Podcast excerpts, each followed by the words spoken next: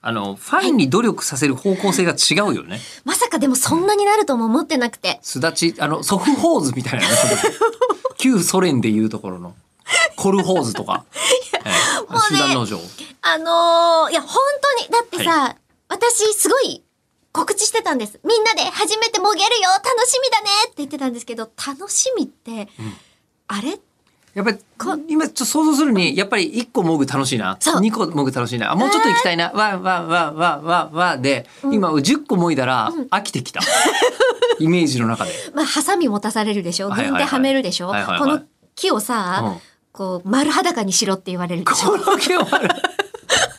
そんなオーダー なの全部食べてノルマが。そんなオーダーなのしかも木もか。自分で選べないから、すげえなっちゃってる木と、うんあ、これはちょっと、ね、手心加えられてるぞみたいな木も勝手に自制してる状況なわけですよ。あの今日経過経済ですからね。 共産主義とは。えってなっちゃってるから、えええもう、でもみんな優しかったです。そうね。はいあー。自分の担当の木が終わると、どっか、こう、まだ群がっちゃってるところに。助けてるで、で青々とした葉っぱの中に青い実だから分かりにくいのよ。もうレーニンの理想が生きている ね。本当に。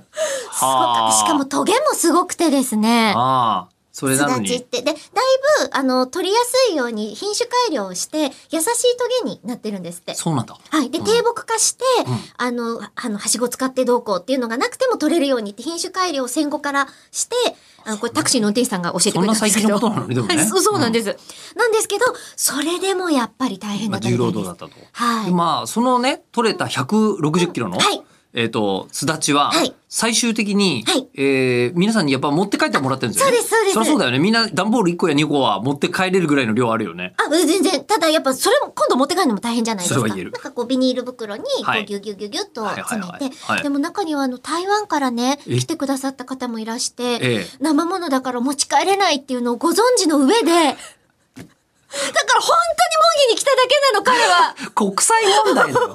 お芋掘りの時にも起きた出来事なんですけど、植物だから多生の。分貿易がありますからね。そう、ダメだって分かってて、でも芋も掘ってくれたし、すだちももいでくれたの。本当に感謝しかない。そうね。はあ。え、で、なんか一部はビールにするんですね、これ。あ、そうなんわかりでましす。あの、どっちかというと、ほとんどをビールにあすそうるなんんでだすが、ええその一部を皆さんに、こうね、た持って帰ってもらって、そのまままはいあでも何にかけても美味しいのは確かだと思いますけども、私その日のうちにしゃぶったもん。あ、すだちをさ。まあまあ、それはいいんじのゃままないギュブギュブにしてさ、それは全然いいと思うんでしすけゃぶど、ったもんめちゃくちゃ美味しかった。思うんですけど、今僕が一つ懸念してることを言いますねはい。これ、あの、畑ができたということははい、来年もなるんじゃないですかなりま すよ。来年も。来年やるの。はい。あの、台湾の方に、あの、ご最高を。ご多幸あれ。